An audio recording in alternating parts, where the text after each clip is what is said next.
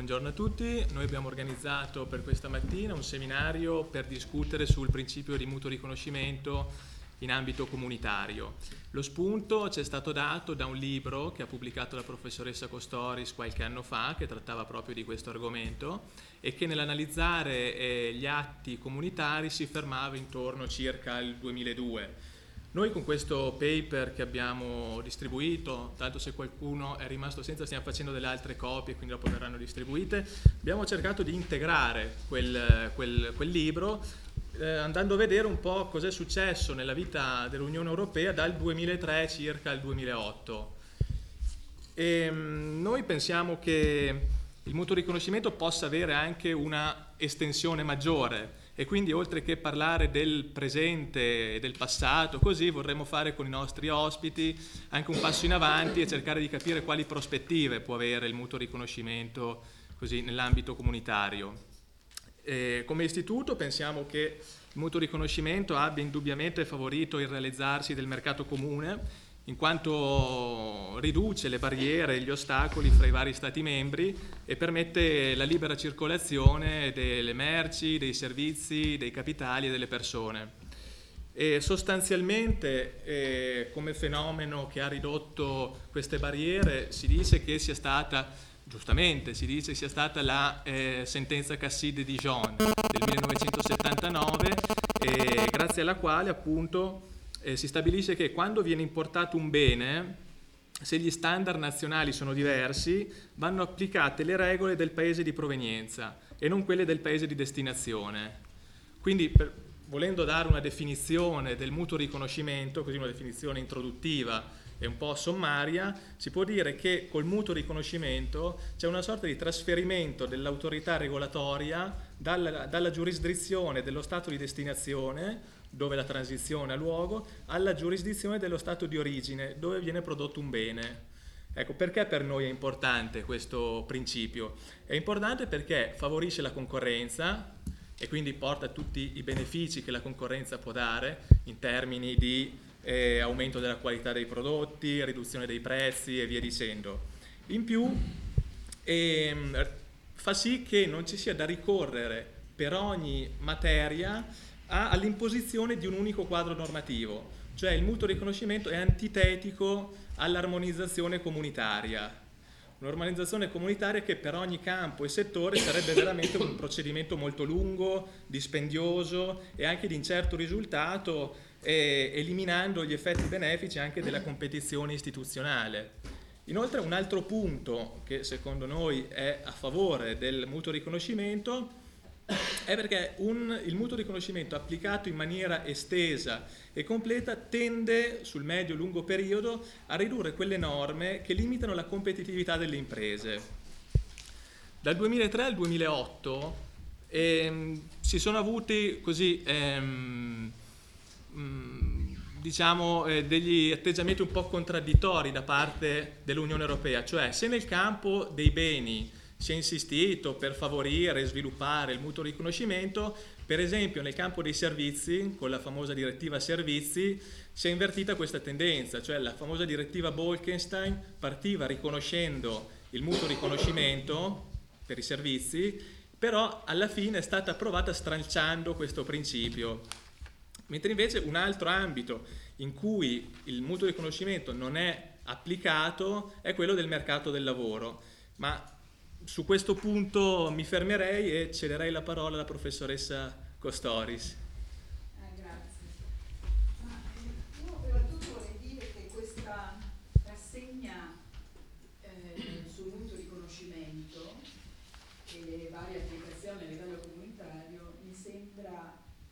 veramente ben fatta, diversamente da una prima versione Grazie. che io avevo trovato abbastanza, abbastanza limitata così e forse anche oltre che limitata eh, distorta. Questa mi sembra completa, anzi devo dire a mia conoscenza non c'è una rassegna completa su questo principio del mutuo riconoscimento, quindi varrebbe la pena di eh, pubblicarla forse al di là del, del vostro istituto per, ehm, così, per, informare, per informare su un principio che se fosse applicato sarebbe potentissimo. Direi che è talmente estesa questa rassegna che io eh, vorrei aggiungere qualcosa solo su qualche, eh, qualche parte. In particolare vorrei ehm, limitarmi alla parte eh, del, dell'applicazione del principio del mutuo riconoscimento alle cosiddette eh, quattro libertà e in particolare alla parte, alla parte generale quindi in un certo senso non mi vorrei occupare né della parte non economica, che pure viene trattata, per esempio c'è un paragrafo dedicato al mutuo riconoscimento nel campo giudiziario, non vorrei occuparmi neanche della parte economica, ma non riguardante le quattro libertà. C'è un paragrafo molto interessante eh, sul mutuo riconoscimento nella fiscalità, e anche questo lo trascurerei e perfino sulle quattro libertà vorrei trattare solo gli aspetti generali e non addentrarmi su altri molto importanti, ehm, però più specifici, ad esempio sulla MIFID che eh, riguarda uno dei servizi molto importante nel mercato finanziario. Sulla MIFID dirò poco o niente. Um, Ciò detto, eh, forse bisognerebbe cominciare a dire qualche cosa così, tanto per eh, addentrarci eh, meglio nel tema, qualcosa di più sul principio del mutuo riconoscimento e sul perché viene considerato diverso da quello del paese d'origine.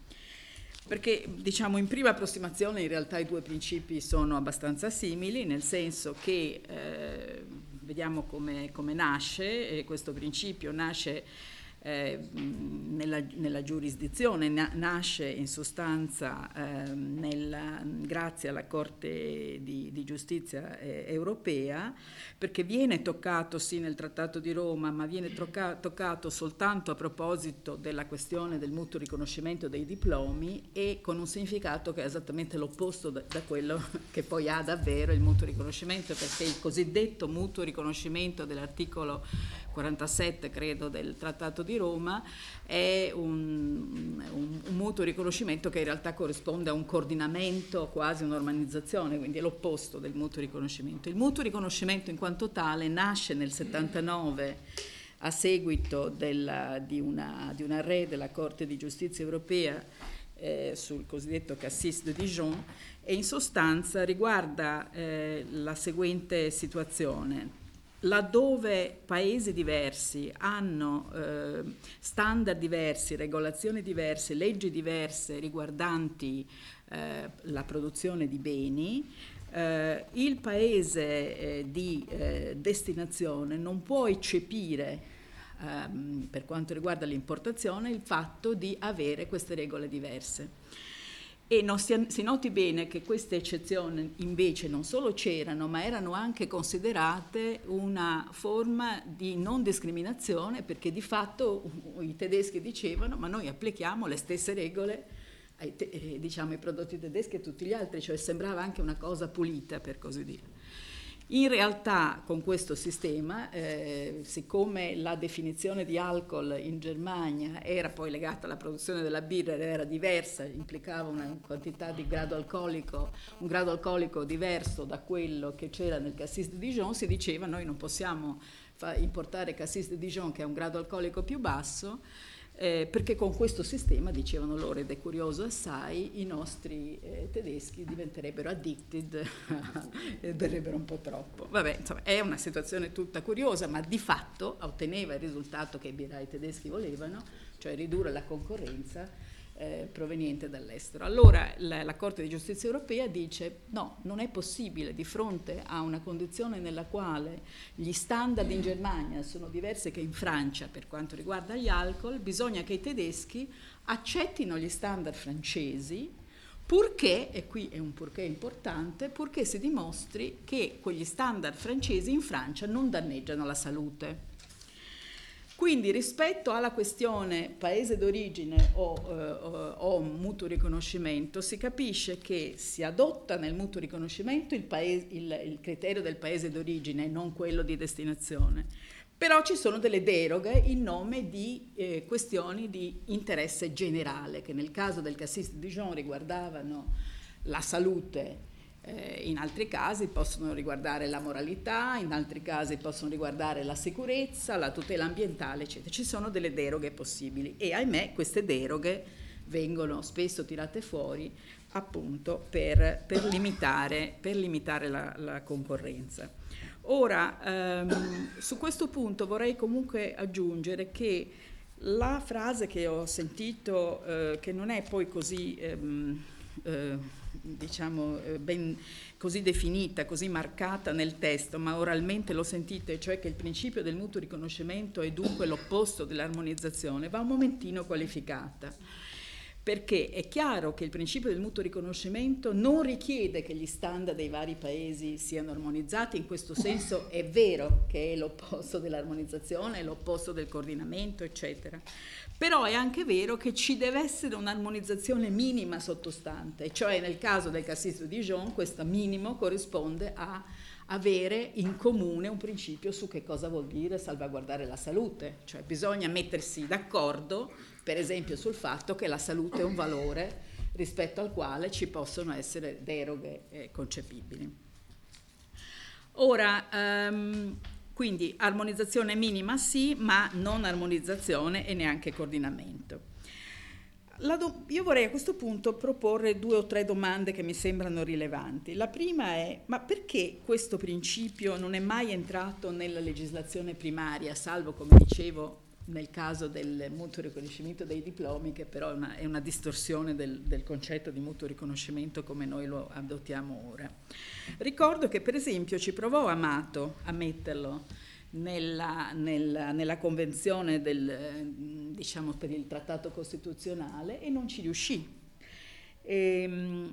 Diciamo eh, che se ricordiamo poi i tempi, si capisce anche forse perché non riuscì, o si capisce meglio perché non riuscì, perché si parla del 2004, si parla di un momento che eh, storicamente era segnato da un lato dai dibattiti furiosi, eh, dalle, sc- dalle, prese di posizione sindacali, via discorrendo, contro la Bolkestein, dall'altro lato si parla di una situazione nella quale non è che ci fosse la teoria della possibilità de- della concorrenza, c'erano dieci nuovi paesi che sarebbero eh, entrati di lì a poco, perché, eh, perché, appunto si tratta di differenze di pochi mesi, sarebbero entrati di lì a poco a fare la concorrenza sui prodotti, sui servizi, sul lavoro e via discorrendo. Quindi in sostanza io credo che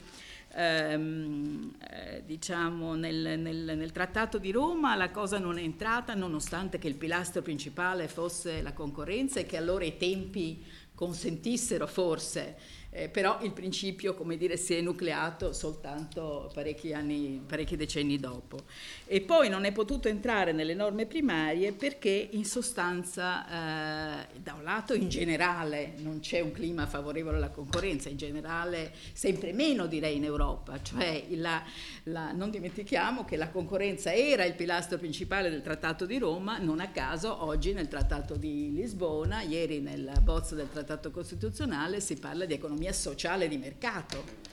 Non a caso si tenta di eh, dire, limitare in un certo senso il valore della concorrenza oggi in ragione di altri elementi di social chapter che entrarono nella comunità potentemente soltanto col Trattato di Maastricht. Allora la domanda è, ma ci potrà entrare? Beh, adesso per esempio è un altro momento sbagliatissimo purtroppo, cioè, insomma la sostanza è che abbiamo avuto nel 2000, la, la, la, la, Commissione europea ha preparato e poi il Parlamento ha disposto un regolamento del 2008 per, per applicare meglio il principio del mutuo riconoscimento al mercato dei beni in sostanza eh, anche questo è un momento particolarmente sbagliato, cioè questo è un momento nel quale tutta la disciplina degli aiuti di Stato viene messa a soqquadro e praticamente si, sta, si fa finta, si chiudono non un occhio, due o tutti per, per lasciare aiuti di Stato potenti eh, che violano in modo palese insomma, la concorrenza, pensiamo al mercato finanziario, insomma, quando l'Irlanda ha cominciato a eh, proteggere tutti i debiti delle, delle, delle banche, delle istituzioni finanziarie, eccetera, e, poi immediatamente dopo l'ha fatto la Grecia e poi immediatamente dopo l'hanno fatto gli altri, tant'è che essendo poi il mercato, quello un mercato unico, ormai lo fanno tutti, anzi l'hanno addirittura deliberato, ecco, quello è un caso in cui Normalmente la DG2 della Commissione europea avrebbe dovuto, dopo il primo caso, avrebbe dovuto intervenire, non è intervenuta perché la situazione è tale per cui eh, diciamo, non è sulla concorrenza oggi che si punta, ma appunto sul coordinamento, sull'armonizzazione e altre cose di questo genere. Quindi anche questo mi sembra un momento, un momento difficile. Allora, eh, sulla legislazione primaria non c'è speranza né, né oggi né nel, nell'immediato futuro. Sulla legislazione secondaria anche quella è limitata. Vediamo diciamo, le ragioni però del, di sostanza con riferimento appunto a questi quattro mercati delle quattro libertà.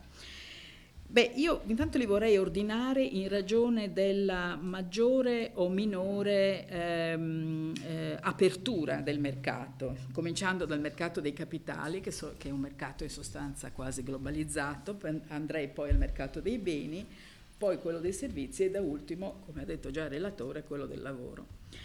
Nel mercato dei capitali, in prima approssimazione, a me sembra che, il, mercato, che il, il, principio del mutuo riconoscimento non sia particolarmente necessario, perché il mercato è già globalizzato, perché nel mercato eh, finanziario mi sembra che la distinzione fra origine e destinazione non è neanche così ovvia, insomma lo dicevano già i romani, pecunia non olet, insomma quando, quando è lì non sai da dove viene. E quindi eh, diverso naturalmente il caso dei servizi che vengono adottati su quel mercato, per esempio qui sì si deve citare la MIFID, la MIFID citiamola per dire che è un, non a caso,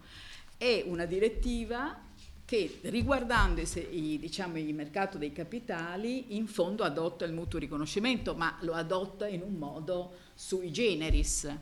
adotta il principio del mutuo riconoscimento perché adotta il principio del paese d'origine. Allo stesso tempo è proprio molto sui generis perché il, il paese d'origine non, dif- non, si differenzia molto dal paese di destinazione in quanto a monte c'è già un'adozione di criteri nel, nei, nei, mercati finanziari, di eh, parametri, di eh, eh, metodologie che sono praticamente identici. Quindi se lì invece che dire si adotta il, il, la, per esempio la vigilanza del mercato di origine, si dicesse si adotta la vigilanza del mercato di destinazione, la differenza in pratica non, non ci sarebbe. Quindi è vero che c'è il mutuo riconoscimento, ma è anche vero che non morde in quel mercato. Diverso è il caso del mercato dei beni. Il mercato dei beni è un mercato dove la, la distinzione origine e destinazione è molto importante, già l'abbiamo detto nel caso del Cassis che questa distinzione eh, serve, eh, cioè l'adozione del, del, del principio del, del mercato d'origine serve effettivamente a promuovere la concorrenza, serve a togliere le barriere non tariffarie e diciamo in questo senso è nello spirito del Trattato di Roma, dei trattati europei, anche se appunto come principio non c'era. Um, ci sono però tuttora moltissime deroghe che i, i paesi stanno eccependo, quindi praticamente eh, è, un, è, un, principio che avrebbe un senso, che è potente, ma di fatto non viene utilizzato quanto si potrebbe e secondo me si dovrebbe, e ci sono anche delle deroghe di ordine addirittura generale, non quelle eh, diciamo che specificatamente il, ogni, ogni, eh, nei casi diciamo, peculiari i, i, paesi eccepiscono, ma ci sono interi settori in cui, in cui si, si, si, fanno delle eccezioni. Penso per esempio al mercato dei beni farmaceutici, è un mercato molto particolare, un mercato regolato, ma è un mercato nel quale non c'è l'adozione del principio, neanche in teoria del mutuo riconoscimento. Non è che si dice che se una tale Ehm, eh, se, se, un tale prodotto diciamo così, non lede la salute dei tedeschi eh, e lì è accettato, allora diciamo, eh, necessariamente passa da noi. Non passa necessariamente da noi, eh, anche se può passare. Passiamo però al mercato più, eh, diciamo, quello su cui c'è stato più dibattito negli ultimi anni. Il libro che io avevo scritto era immediatamente precedente alla, alla direttiva Bolkestein Altra direttiva che ha avuto insomma, le, le sue difficoltà perché eh, anche quella è del 2004 e quindi eh, quello è il momento peggiore in, per, per, per, sostenere il principio del paese d'origine. L'articolo 16 della, della bozza originaria di Bolkestein, del commissario Bolkestein, diceva appunto che si sarebbe dovuto applicare il principio del paese d'origine alla, eh, ai servizi. Ora, la parola servizi è una parola generica perché può, può identificare eh, un tipo di output oppure può identificare un tipo di lavoratore. E questa problematica è proprio quella che secondo me pone la, eh, tutto il mercato dei servizi in condizione di adottare il mutuo riconoscimento più facilmente che nel mercato del lavoro, che vuol dire lavoro dipendente, ma più difficilmente che nel mercato dei beni. E cerco di spiegare, eh, di spiegare perché.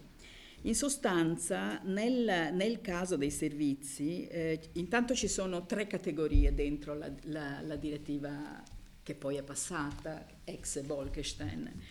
tre, le tre tipologie di servizi trasfrontalieri diciamo, possono essere eh, prodotti nelle seguenti eh, tre condizioni. Primo, ci può essere un uh, lavoratore dipendente, posted worker, che viene mandato temporaneamente oltre frontiera per svolgere un servizio. Uh, secondo, da un'impresa quindi di un altro paese. Secondo, può essere un'impresa che decide e ha la libertà di, di stabilimento, come si dice, di andare oltre frontiera e uh, creare un'impresa di servizi oltre, um, oltre frontiera. Terzo caso è il caso nel quale un lavoratore autonomo temporaneamente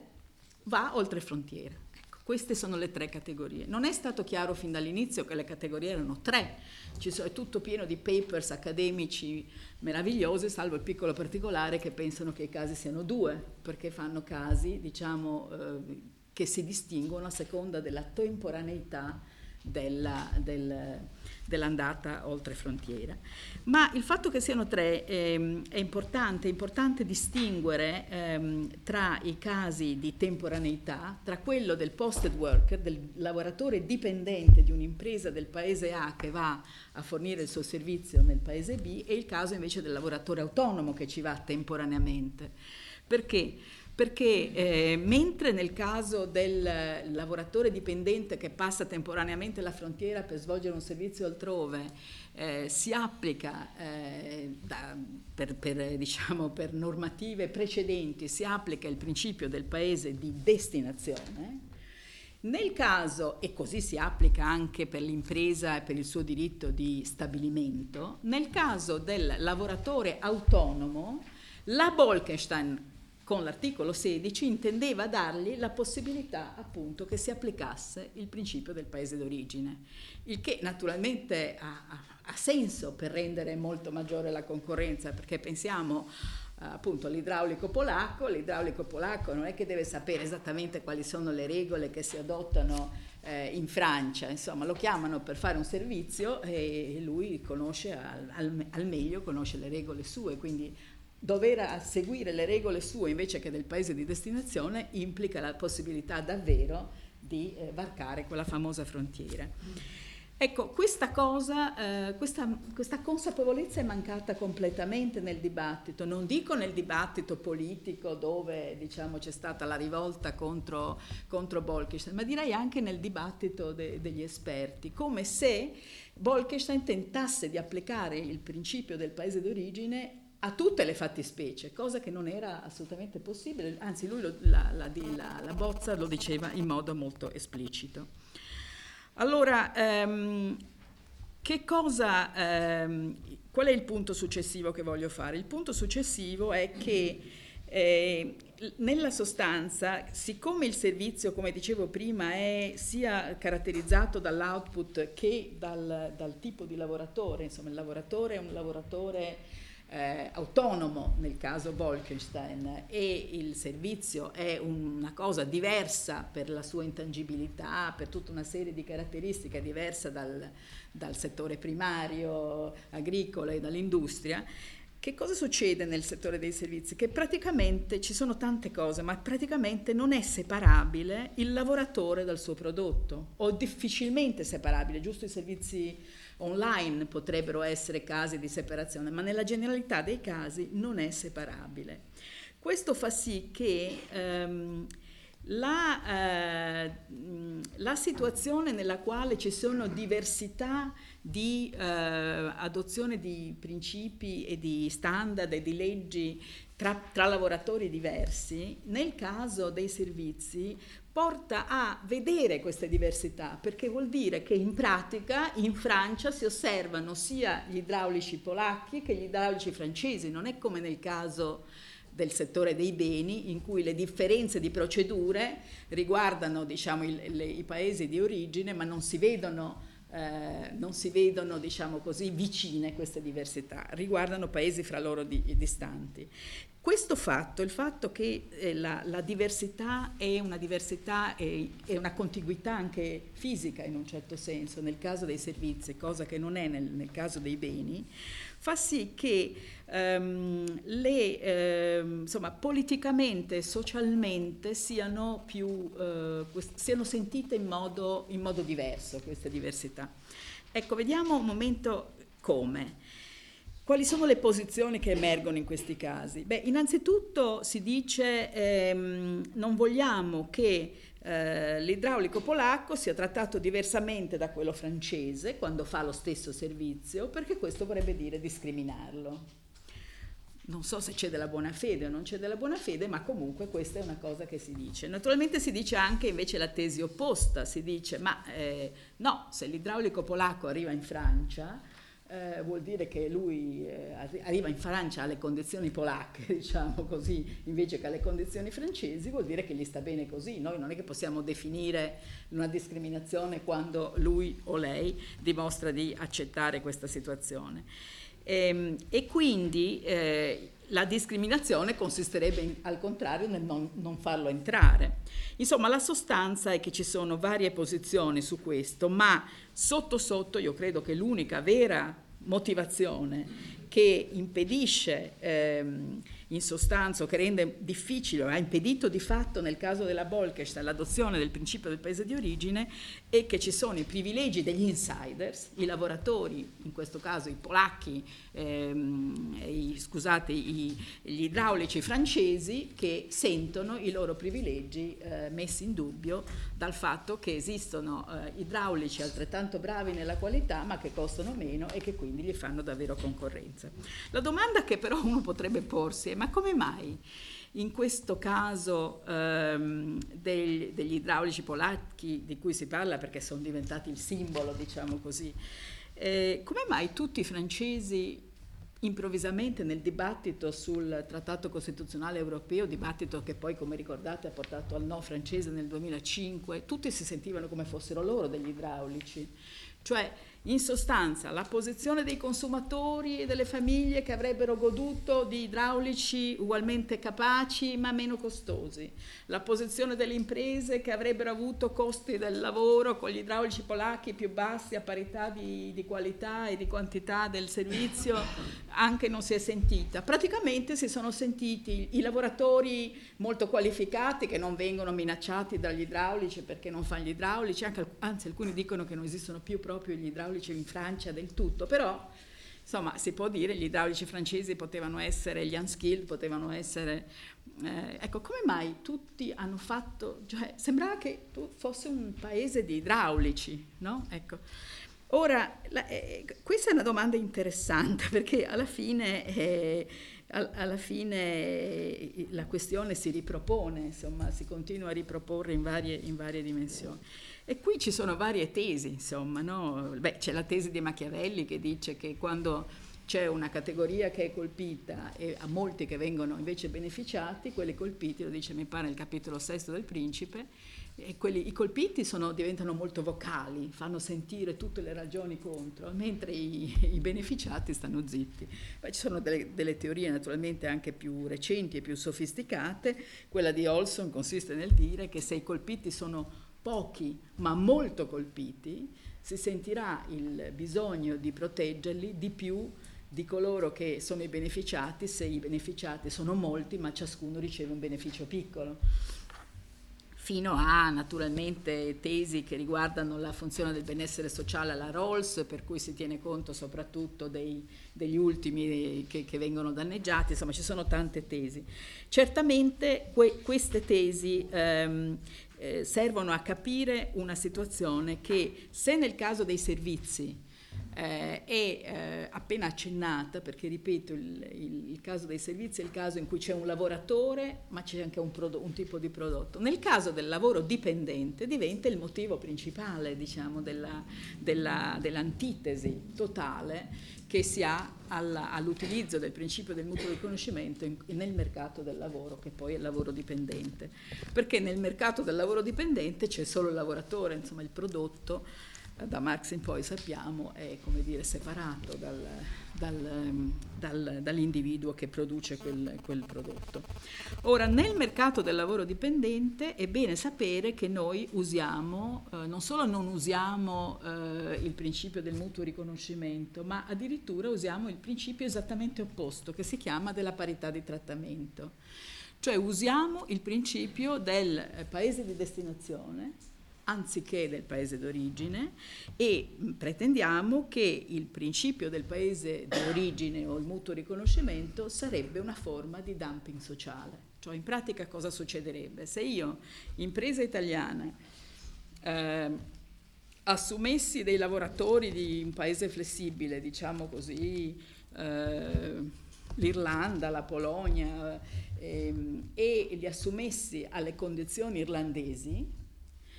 con questo sistema, anche se l'irlandese disoccupato viene in Italia, accetta eh, diciamo, questa condizione, violerei la parità di trattamento. In altri termini, la parità di trattamento è violata se io tratto un lavoratore irlandese in Italia come un irlandese, anche se lui, diciamo così, venendo trattato come italiano, non ha più la parità di trattamento con gli irlandesi che restano in Irlanda, quindi c'è pure un'altra parità di trattamento che viene violata. Ma ehm, quindi si fa un discorso che è moralistico oltre che politico, si dice se viene alle condizioni irlandesi crea del dumping sociale, cioè in poche parole crea la concorrenza con i lavoratori italiani, anche perché se io posso assumere gli irlandesi alle condizioni irlandesi, li assumo, se li devo assumere alle condizioni italiane, già non assumo gli italiani, non vedo perché dovrei assumere gli irlandesi a parità di tutto il resto. È chiaro che eh, quindi poter, se potessimo applicare il principio del paese eh, d'origine o il principio del mutuo riconoscimento al mercato del lavoro, ci sarebbe molta più mobilità, ci sarebbe molta più occupazione, ci sarebbe meno disoccupazione, sempre che, e qui però devo devo dirlo per, per, onestà, sempre che la disoccupazione sia di tipo classico. Cioè, quando io scrivevo quel capitolo, che un mio amico mi disse, guarda ricordati, stai attenta perché le brigate rosse esistono ancora, insomma, quando dissi che si poteva assumere alle condizioni irlandesi, appunto era Michele Salvati, lo posso dire perché è un amico di molti di noi, insomma mi disse stai attenta, no? certe cose meglio non dirle, è peggio, è meglio non scriverle però insomma vabbè le ho scritte in inglese in modo che passassero inosservate. Il, il, il, insomma, un minimo di cautela ci vuole. No, il fatto è che allora c'era una disoccupazione classica, cioè in sostanza in quel momento, ma direi in, in Europa da tanto tempo la disoccupazione c'è dappertutto ed è di tipo classico, di tipo classico nel senso che dipende da eccesso di costo del lavoro o da eccesso di regolazione o eh, da altre cose che sono il corrispondente diciamo di eh, salari troppo alti e rigidi. Benissimo. Adesso io non credo che siamo in questa condizione. Io credo che adesso siamo in una condizione eh, di shock negativo da domanda, la binding constraint diciamo, per, lo, per, l'occupazione non è il costo del lavoro, non è la rigidità del mercato del lavoro, che pure esistono ancora, ma la binding constraint è la domanda. Allora è chiaro che se la domanda è la binding constraint, io non credo che oggi, con questo tipo di disoccupazione, l'adozione del principio del mutuo riconoscimento nel mercato del lavoro dipendente avrebbe l'effetto di ridurre la disoccupazione e aumentare l'occupazione. Cioè sostanzialmente questo effetto non ce l'avrebbe e quindi per onestà devo dire questo principio che in generale per l'Europa eh, funziona come un principio per potenziare mobilità e occupazione, non funziona nel caso che ci sia lo shock da domanda. Però, e con questo poi concludo, è anche vero che tutta la costruzione europea, scusate, è basata sull'ipotesi che i problemi europei siano problemi di offerta perché anche il trattato di Maastricht, anche i parametri di convergenza e il patto di stabilità e crescita, tutto, tutto si basa sull'ipotesi. Il concetto stesso di deficit eccessivo ha senso soltanto se tu sei in una condizione in cui la binding constraint è l'offerta e non è la domanda, perché se l'offerta non è la domanda, allora per esempio, tu aumenti il deficit e crei solo inflazione. Se invece il problema è un problema da domanda, non esiste un concetto di deficit eccessivo. Infatti io sostengo la tesi, l'ho anche scritta sul Sole 24 ore, che però non gli piaceva, quindi l'hanno messa in pagina 2 perché non si vedesse troppo. Sostanzialmente sostengo la tesi che quando il problema è un problema di eh, domanda, non basta dire che il patto di stabilità e crescita deve diventare più flessibile, chiediamo un occhio, due occhi, eccetera. No, bisogna dire che proprio la regola